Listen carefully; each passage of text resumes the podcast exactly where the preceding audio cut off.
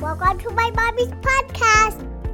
This podcast is brought to you by MyoBuddy. This thing is one of my daily go tos for relaxation because it combines the benefits of infrared heat, percussive massage, and vibrational therapy for what I can only describe as a mixture of deep tissue massage and myofascial release all in one device. It has really reduced my muscle tension and my need for massage, and many people with conditions like MS, chronic fatigue, etc., are using this for muscle relief. Also, many athletes use it for faster recovery.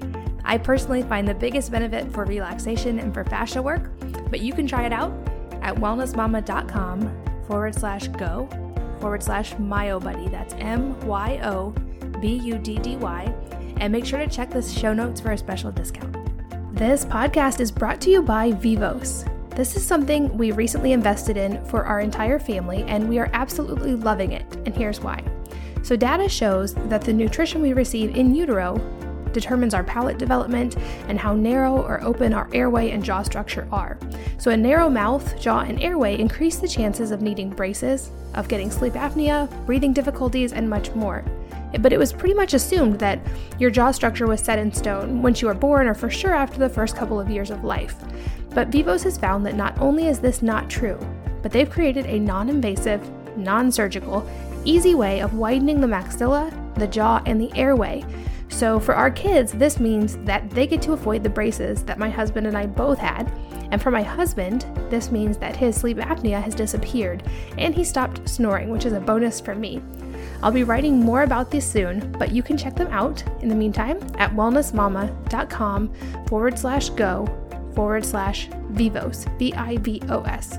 Wellnessmama.com forward slash go forward slash vivos. Hi, and welcome to the Healthy Moms Podcast. I'm Katie from wellnessmama.com, and I am here today with Deborah Graefer. She trained at the Pacific College of Oriental Medicine and graduated magna cum laude.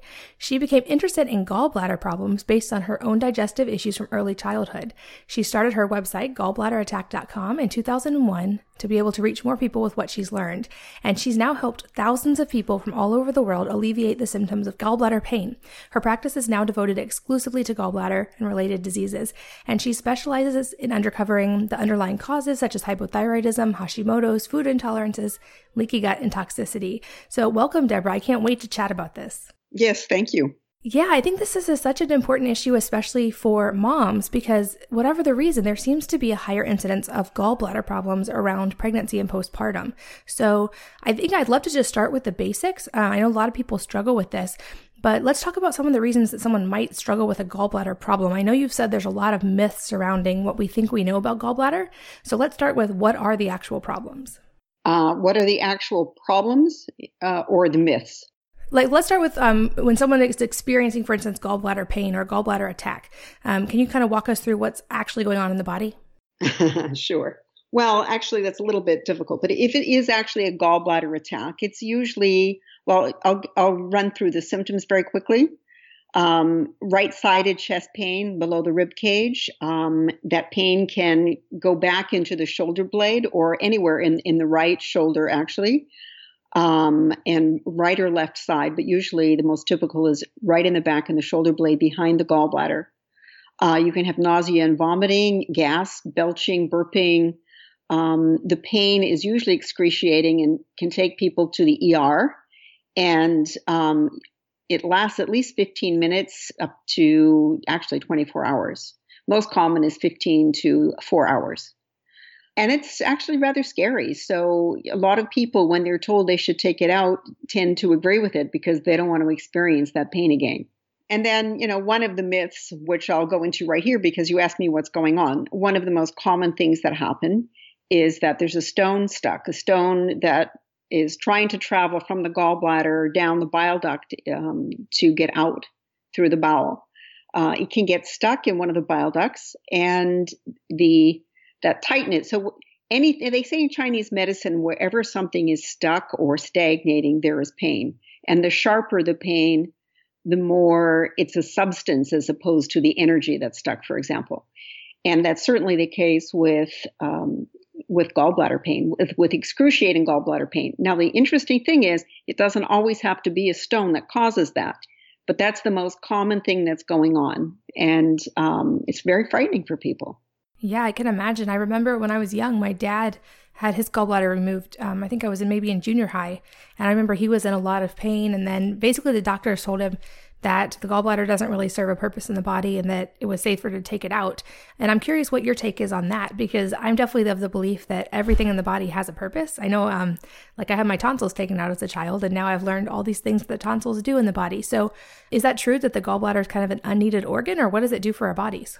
Well, I agree with you that everything's there for a purpose.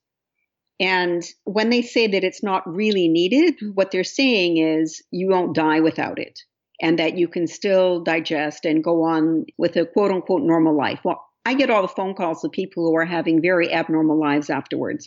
And I'm not so sure that the surgeons get to hear that, right? They, go back to their doctor, but not back to the surgeon.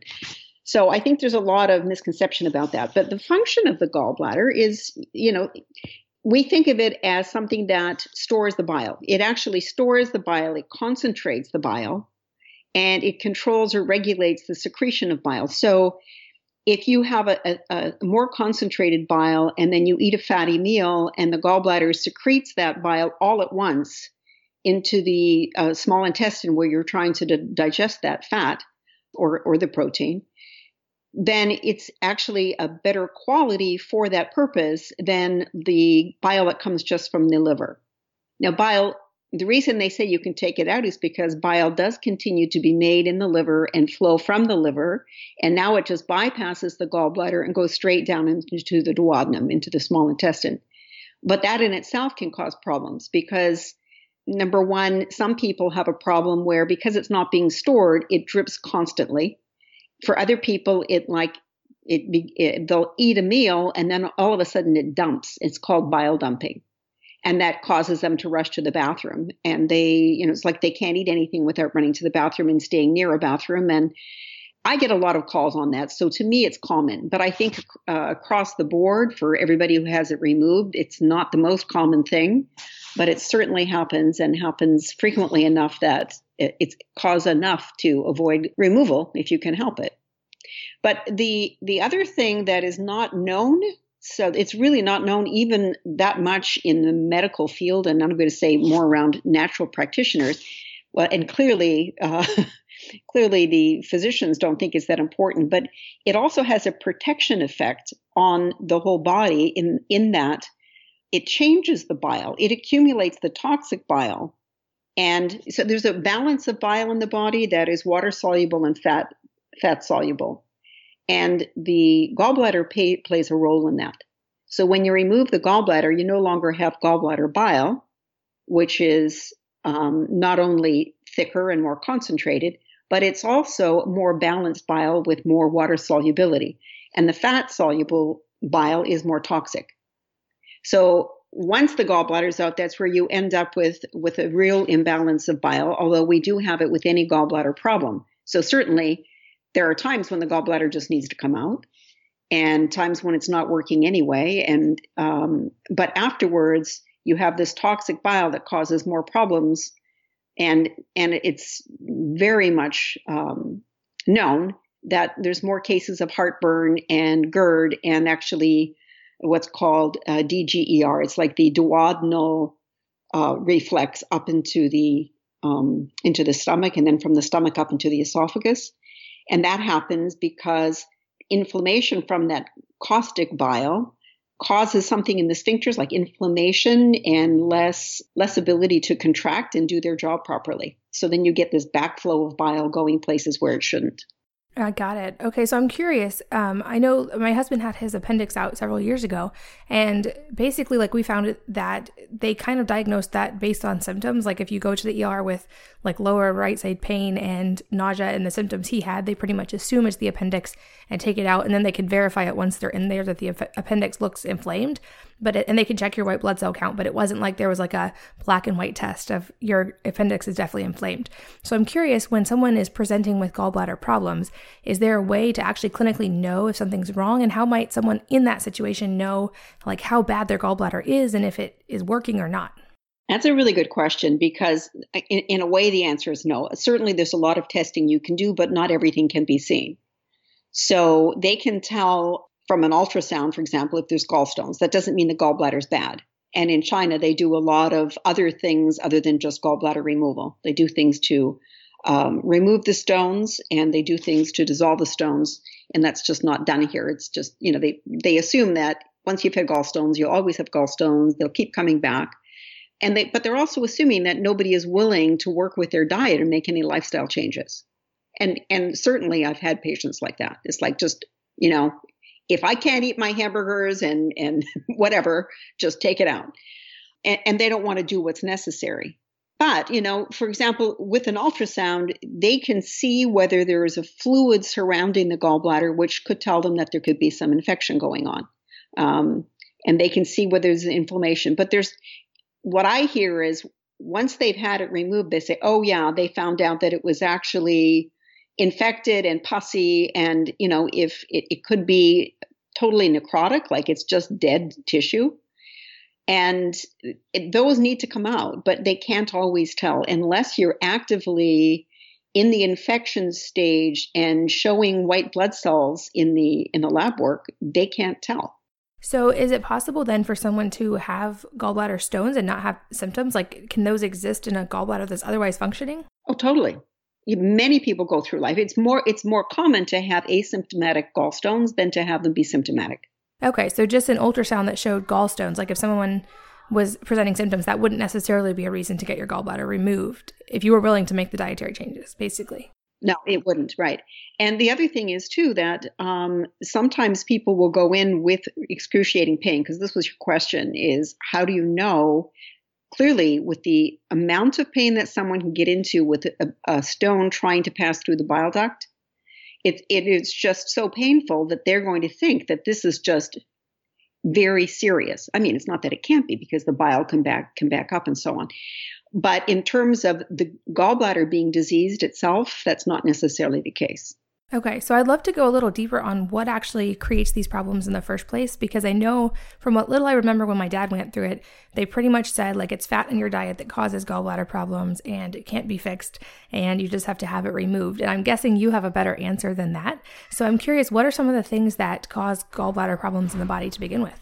Well, that's very interesting because still to this day, they talk about the four F's, which is fat, which causes gallbladder problems being female, being over 40, and being fertile. So women who've had more children because of the hormonal hormones at play are more susceptible. But I, mean, I have a list on my website of more than 30 different causes. Um, low thyroid, for example, or Hashimoto's, both of those can contribute to uh, a slower functioning gallbladder, and then the the bile can um, stagnate and form, you know, become sludgy, thick and sludgy, and then form stones. Um, there's research to that effect that low thyroid can end up in gallstones and a low functioning gallbladder. So it's it's not always just gallstones; it can be low functioning as well. Even low stomach acid, which really means that look how many proton pump inhibitors or antacids are being used today and the gallbladder actually relies on the acid. It's one of the one of the uh, things that contributes to gallbladder function is the hydrochloric acid in the system. So when we're stopping that or taking um, antacids to stop the acid, then we're really just asking for more problems with our gallbladder. Food sensitivities is a big one. You know, like gluten and dairy, these things I had a woman call me one time and ask me, Look, I don't understand why I have gallbladder problems because I eat so healthy. We live on a farm, we eat vegan, everything's uh, organic. Um, so, you know, a lot of these different calls I've had over the years have led me to deeper research, even some of it which was years old and still applicable, such as food allergies. So, what happens is, even though you may be eating quote unquote healthy food, it may not be healthy for a gallbladder. There are different, for example, eggs are number one. 95% of gallbladder people who eat eggs will have a reaction to them, whether it puts them into an attack or just makes them feel uh, bloated or whatever. But 95% of people with gallbladder issues will react to eggs. And eggs are known to be healthy apart from the cholesterol, right? But it's not even necessarily the cholesterol that could be an allergen to the egg protein. So, you know, low fat yogurt people think is, you know, it's like, okay, I can eat that, even though I tell people get off dairy. they'll say, well, but I'm eating low fat or non fat yogurt. Well, if you have a reaction to dairy and you're not really aware of it, then that causes inflammation. Anything that you're eating that your body reacts to will cause inflammation, and inflammation contributes to the problem. That is so fascinating. Yeah, so gluten intolerance for sure. You know, gluten is is a big one, and it's not. I mean, I'm sure you've done a topic on that. It's like so big, and a lot of people think it's it's overdone. But I can tell you from experience that it really contributes a lot to digestive issues, including the gallbladder. It's not just the the leaky gut, for example. Yeah, I'm with you on that one. I'm a big I'm fond of saying that gluten is not a food group and neither is dairy in a sense that you can get all the same nutrients from other foods. So um, I think that's a good point, and I I see that as well, not from the gallbladder side, but just from the moms of kids with food intolerance that gluten and dairy both still seem to be on the rise. At least what I've seen, and I feel like you just connected a ton of dots for me because I have always heard that gallbladder problems are worse around pregnancy and postpartum. And when you said that about HCL and hormones, that like everything falls into place. Because I know from being a doula and working with midwives, you have a little bit decreased stomach acid production already when you're pregnant. And then so many women take antacids if they get heartburn when they're pregnant. And then you've already got the hormones going on. So that makes perfect sense that you could have an increased chance of a gallbladder problem. That makes perfect sense. Well, I actually have a, a kit that I made. It's called the Gallbladder Pregnancy Kit, which includes hydrochloric acid. So it's it's basically a support for digestion and bile salts, which will help to and, and beets, and those two things will help to keep the bile thin and moving.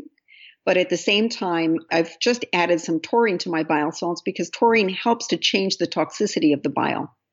So keeping the bile thin and flowing and trying to keep it uh, more water soluble than fat, fat soluble bile. It, they also call it lithogenic or stone forming bile.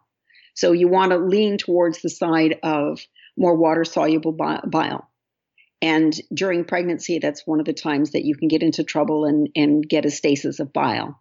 So doing whatever you can. And exercise, of course, keeps bile moving too. So, and it can be difficult in pregnancy to get enough exercise unless you have other ones you're running after. right. That makes perfect sense. So I'm curious. So you said like people can have asymptomatic gallstones and be fine, and that people can have even like have had gallbladder attacks, and it could be caused by an intolerance or hormones or other factors or thyroid disease. So I'm curious, can people recover from this? Like if someone's gotten to that point where they definitely have something going on in the gallbladder and they're willing to address it with diet, are you seeing people who can recover from that? Oh, yes, many, thousands. That's amazing. So, um, kind of walk us through the system. I know there's different levels of severity, and I want to talk about avoiding gallbladder problems as well, because I think that's something that all of us could focus on. Um, but if, if, someone has already had, is having gallbladder attacks, or even just is having that pain and, those symptoms and suspects they might have a lower functioning gallbladder, um, what kind of things do you take them through? You mentioned gallbladder flushes and things that they do in other countries. Um, so, where do you start with them? Um, actually, flushes are done here too. Um, it's not so much flushes as they do in other countries, but they medically they actually give herbs to dissolve gallstones, and they do um, surgery to remove the gallstones through the gallbladder from from the the gallbladder itself. And then if they if they add acupuncture to that and they add herbology to that, then they get even better results. So there's research done on that in other countries. In this country, we tend to just opt for the simplest thing. Let's just take it out. So what what else were you asking me? Just kind of like what's the process? So obviously you're trying to identify like food intolerances, see if there's an underlying thyroid thing, but especially for someone who's maybe in that acute phase, who's having that pain and is pretty scared. Um, like what are some things? Obviously, I'm going to link to your website in the show notes because I know that's a scary situation. So anyone who is there can find you, but just kind of like walk us through your process. Well, there are several things that you can do to get out of pain right away, and people who subscribe to my newsletter. Um, one of the first things they'll get is a newsletter that says how to get out of pain now. And there's like a position, for example. The first thing you want to do is get out of pain. Yes, you have to address it. Yes, you have to. There's several things that need to be done. Like you need to see a doctor, find out what's going on, and and get a diagnosis. Find out is it stones or is it not? Because um, low functioning gallbladder with the bile trying to to get out, but it's not. The gallbladder is not pushing it out that can cause as much pain as a gallbladder attack itself. It, it can feel the same. And likewise, uh, there's a condition called sphincter Oddi dysfunction. And that happens more frequently after the gallbladder has been removed and the the sphincter that is not working properly or gets stuck in, in spasms or uh, is too loose. I mean, it just it's it's not working properly. That can actually cause the exact same symptoms as a gallbladder attack of that excruciating pain in the upper right quadrant, and it can happen with or without a gallbladder. So these things do happen. So finding out what's going on is is the first thing. Knowing that when you go in, usually what they'll do if you go in in an acute gallbladder attack attack they usually just find out what's going on and then they will tell you usually to come back later right they'll give you pain meds they'll help you through it tell you to go home and they'll schedule you tell you to go see your doctor and we'll schedule you down the road for surgery um, unless they see something else severe going on they don't usually take it out right away and the reason for that is because so long as there's inflammation going on, there's much more chance of making a mistake during the surgery because all of those ducts that crisscross each other can, um, you can miss the wrong duct. It happens. So I think that's really important for people to know that if they go into the emergency room for surgery, unless the doctor has a really good reason why it can't wait until next week, um, that you should just get pain meds and go home and let it settle down and then schedule for later it's during that time that I tend to get the most calls and people want to know what they what they can do. So um, that email that gives you a position for getting on sort of on all fours. It's kind of a child's pose in yoga, but your your chest is on the mattress or on the floor and your butt is up in the air. And that causes the gallbladder to fall forward, releasing the pressure that's pushing on the on the nerves behind. And that, that can work in seconds that doesn't take away the issue. It doesn't move the stone through. I mean, it can actually move a stone if the stone is somewhere that it can fall back into the gallbladder. Um, it's not like the end. But then there's things like um, flaxseed tea, which is a recipe I got from a Sufi sheikh in Jerusalem. And that can really help to stop the pain right away one of the problems with that, I had a friend call me once and said I was having gallbladder symptoms and I took your flaxseed tea, and now why would I do anything else? I'm fine. And that's really the danger because you're not out of the woods just because the pain has stopped. So, in a way, it's doing a disservice to people because I think that one of the best things about the pain is the fact that it motivates people to make these changes, to change their diet, to look at what's going on, to actually get a diagnosis and um, and clean up their diets and clean up their whatever they're doing if they're smoking or they're um, not exercising because you know, being sedentary is is a real issue. It causes gallbladder problems. So I think that's kind of the things thing to do. And I don't recommend a gallbladder flush when someone is in pain like that, right? If if there are a lot of people who do them, they want to do them, and and that's fine. I don't discourage people from doing them unless someone calls and is really nervous about it, and then I discourage it. I said, look, don't do it because that person is going to be a lot more nervous. And when they're nervous, then they're going to have a constriction of muscle and of bile ducts. And they're the ones that are more likely to, to actually have problems. So flushes are okay. I prefer to have people work on, on other methods like using castor oil packs, for example, to reduce the inflammation and taking products, supplements that can help to lower the inflammation, that can help to increase the functioning. For example, if you're taking hydrochloric acid, that can help with the functioning of the gallbladder and thinning the bile and dissolving stones. You know, these kinds of things can be done and should be done, I think, before doing a flush. Doing preparation before a flush is really important. Okay, got it. So there is a time and a place for the flush. That was going to be my next question. Is I know these have gotten more popular lately, the whole liver gallbladder flush idea, and so there's a time and a place. But you would say not during the acute phase of an attack, and only if a person's prepared for it, basically. Yeah. Yes. Exactly. Okay, awesome. So if someone is willing to address it, like all these things that you've just mentioned, and they're working with you, um, how long might it take for someone to start feeling better and then actually to start recovering? Well, we get um, results from people who take the 30 day gallbladder solution, which is working with both the diet and taking supplements that help to thin the bile and get you out of pain more quickly. People can get results with that within a day or two.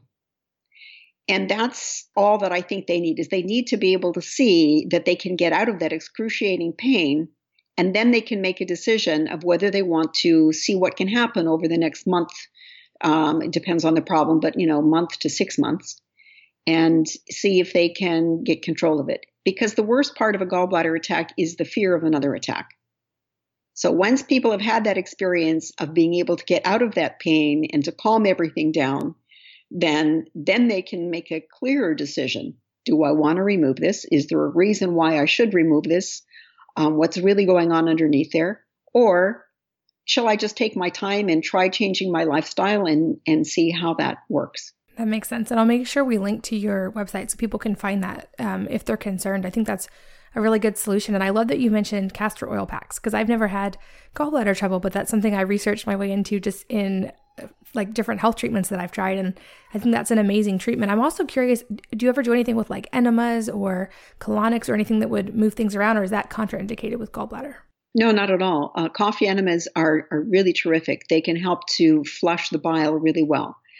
Coffee enemas are known for increasing glutathione from the liver the excretion of uh, glutathione and and within the bowel can be six to seven hundred percent more. So it's a great thing for cleansing and for um, just for detoxifying. But at the same time, it helps to move the bile and to. Uh, I recommend after uh, gallbladder removal that people do a series of 21 days of coffee enemas because it helps to flush the bile ducts from the liver. But certainly, you don't have to wait to have your gallbladder out to do coffee enemas. They're very helpful when you have um, gallbladder problems as well. Okay, I knew that they were good for the liver because that's kind of the common knowledge, but that's great to know that they can be helpful for the gallbladder as well. And people can do them daily if they're like in that acute phase and they're trying to really improve things. Yes, they can do them as often as they like. This podcast is brought to you by MyoBuddy. This thing is one of my daily go tos for relaxation because it combines the benefits of infrared heat, percussive massage, and vibrational therapy for what I can only describe as a mixture of deep tissue massage and myofascial release all in one device. It has really reduced my muscle tension and my need for massage, and many people with conditions like MS, chronic fatigue, etc., are using this for muscle relief. Also, many athletes use it for faster recovery. I personally find the biggest benefit for relaxation and for fascia work, but you can try it out at wellnessmama.com forward slash go forward slash myobuddy. That's M Y O B U D D Y. And make sure to check the show notes for a special discount. This podcast is brought to you by Vivos. This is something we recently invested in for our entire family, and we are absolutely loving it. And here's why. So, data shows that the nutrition we receive in utero determines our palate development and how narrow or open our airway and jaw structure are. So, a narrow mouth, jaw, and airway increase the chances of needing braces, of getting sleep apnea, breathing difficulties, and much more.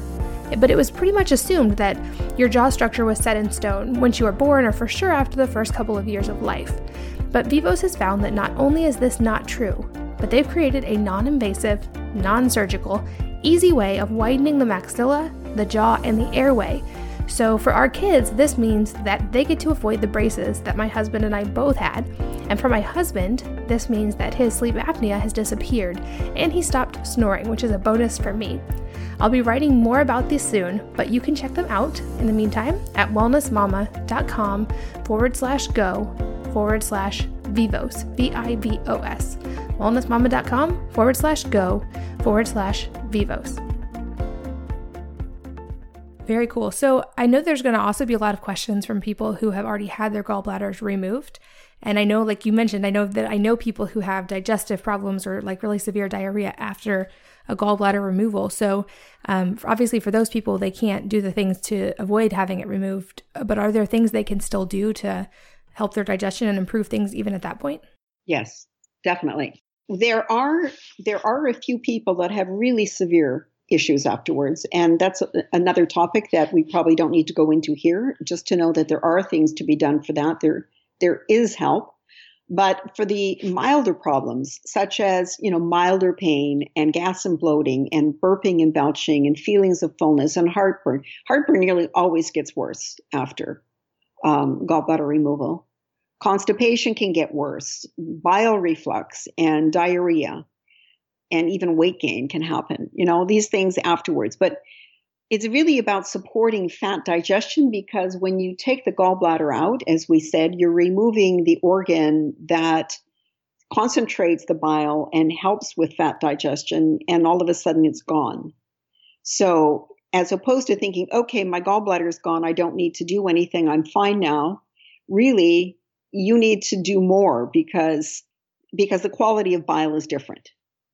So supporting digestion, to taking things like choline and bile salts can help with gas and bloating and, and also just to metabolize the fats in general. You want to be sure that you're extracting, for example, fat soluble vitamins from your food.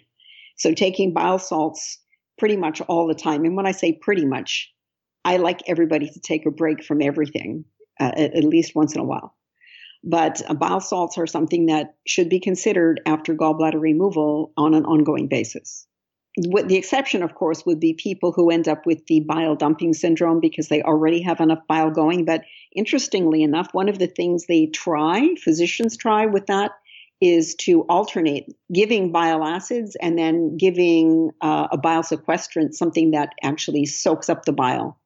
So they do that every six hours, they alternate there's something about so the, the, bile is always circulating. It's it doesn't all just go out the, the bowel. Some of it is recirculated most of it 95% is recirculated through the liver. So if you can add something different into it to change that bile salt pool and reduce the toxicity and, and help with the water solubility and so on um, you can change uh, the inflammation that's going on and hopefully some of your symptoms Got it. Okay. So I love that you said that about uh, never taking anything all the time. I got to interview some really uh, awesome biological doctors in Switzerland last year. And that was something that surprised me that they said was you should never take anything all the time. And they don't take supplements on the weekends, for instance, just to give their body a time because they're like, then your body doesn't remember to make things on their own. And you like just the, the variety is good. So I love that you said that too. Um, and I, I'd love to now delve into how can all of us support normal gallbladder function in our everyday lives? I know a lot of the women listening are in that phase of life where they're having babies and they're pregnant or postpartum. And so obviously this is something that could affect a lot of the people listening. And of course, I'll encourage them to go to your website and to follow your diet plan. But can you kind of walk us through just some of the ways that we can make sure we're trying to support our gallbladders in our everyday lives? Um, indeed. Fat, of course, is a big part of gallbladder. So eating fried foods and eating trans fats, bad fats, which I'm sure you've talked about on, on your site before, they're very basically inflammatory foods. There's a, there's an inflammatory component to gallbladder disease, whether or not you have what's called technically gallbladder inflammation. There can be inflammation within the bile ducts, within the sphincters, uh, apart from the gallbladder walls. And that inflammation is not just something that happens on its own. It comes from things that we're doing. And again, I mentioned healthy foods can be healthy, but if they're if they give you a reaction, then they're not. And you have to pay attention to that.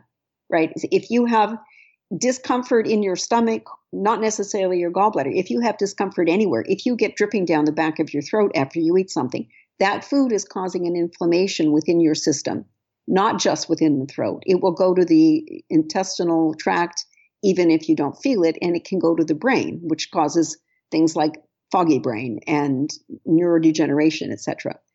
It's also affecting the gallbladder and the bile ducts because inflammation goes everywhere. So, avoiding inflammatory foods, which are things like sugar and processed foods and uh, the bad fats, and again, things that you specifically have a problem with, will help with reducing inflammation in the system. Sedentary lifestyle causes inflammation everywhere, and it definitely is connected with uh, gallbladder disease.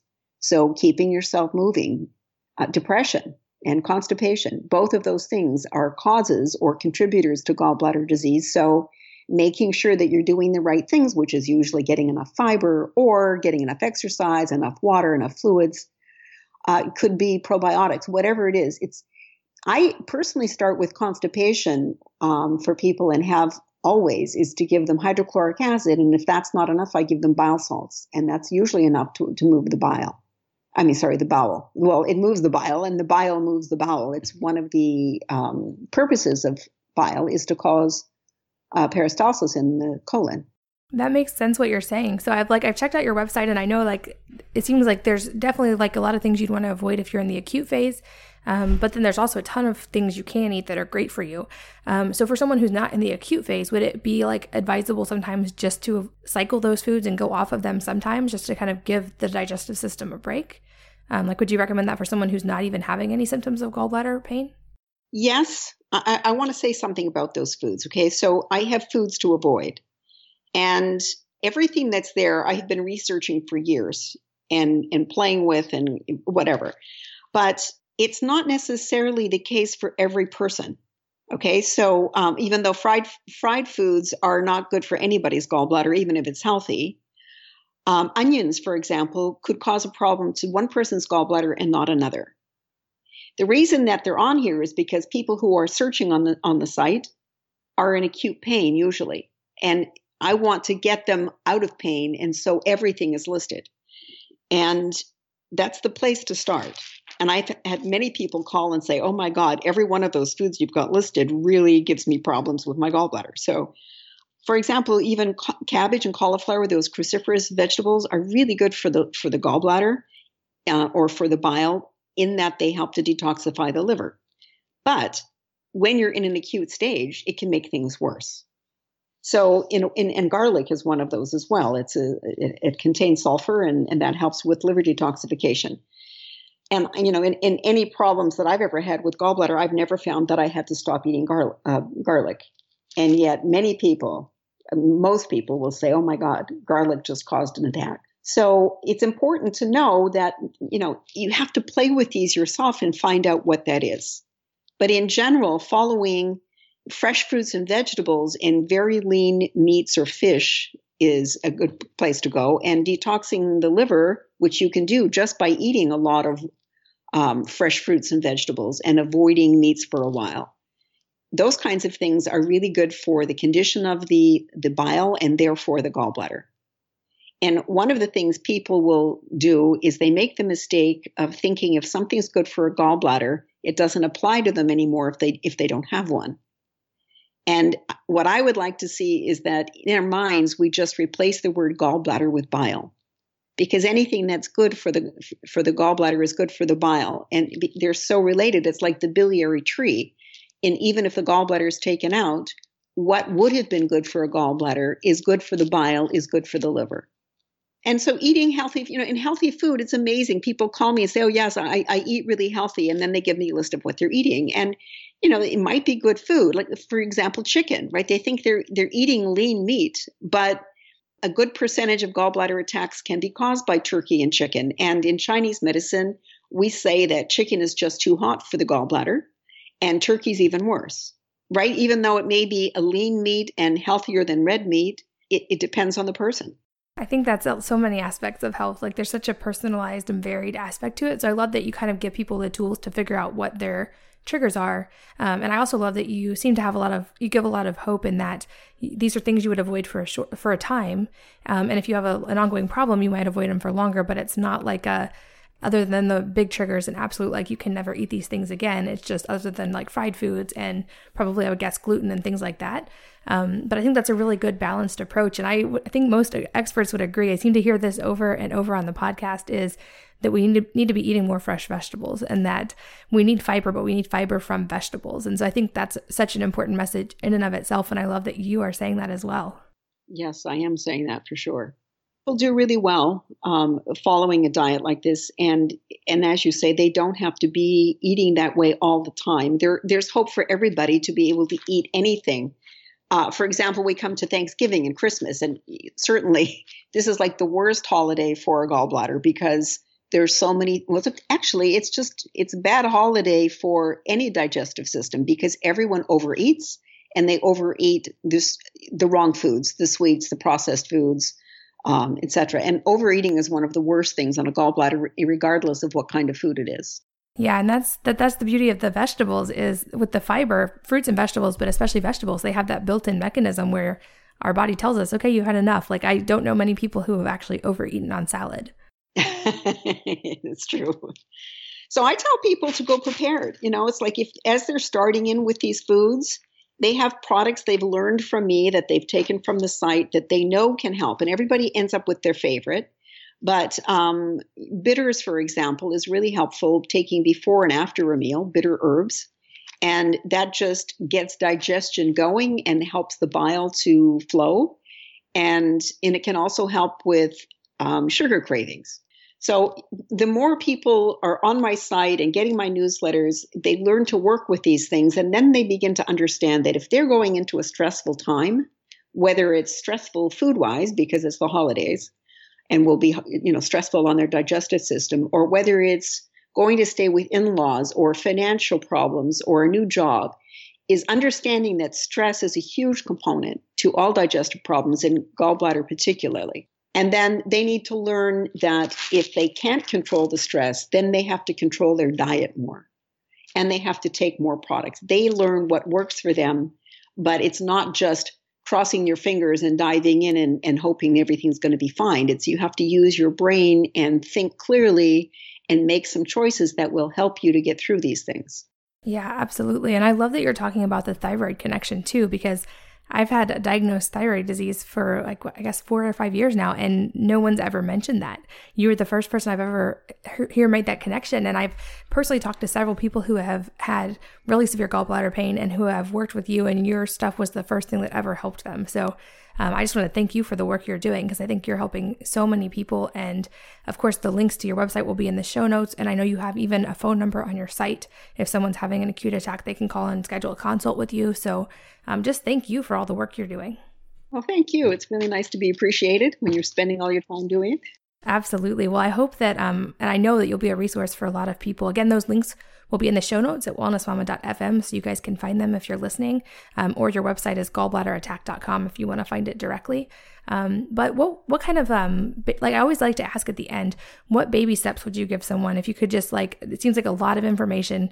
Um, if someone just wants to support their gallbladder, what would be the first few just most important baby steps that you'd encourage them to start with? Well, when you say baby steps, one of the most difficult things for people to do is to change their diet. So a, a, real baby step would be to start something like the bitters. I mean, that's very baby. It's one product. It's herbal digestive bitters. I also call it gallbladder bitters. Um, starting with that can make a difference. And then taking small steps with your diet, adding in more vegetables and so on. Honestly, I think one of the, the best things about gallbladder attack, and, and I sometimes call it the gift of gallbladder disease, is that you're you're much more motivated to make bigger changes faster when you are hit with that pain. So yes, there's there's baby steps you can do, but they're kind of hard. It's kind of like New Year's resolutions. People don't often stick with them very long. When you have that pain, you're much more motivated to do it.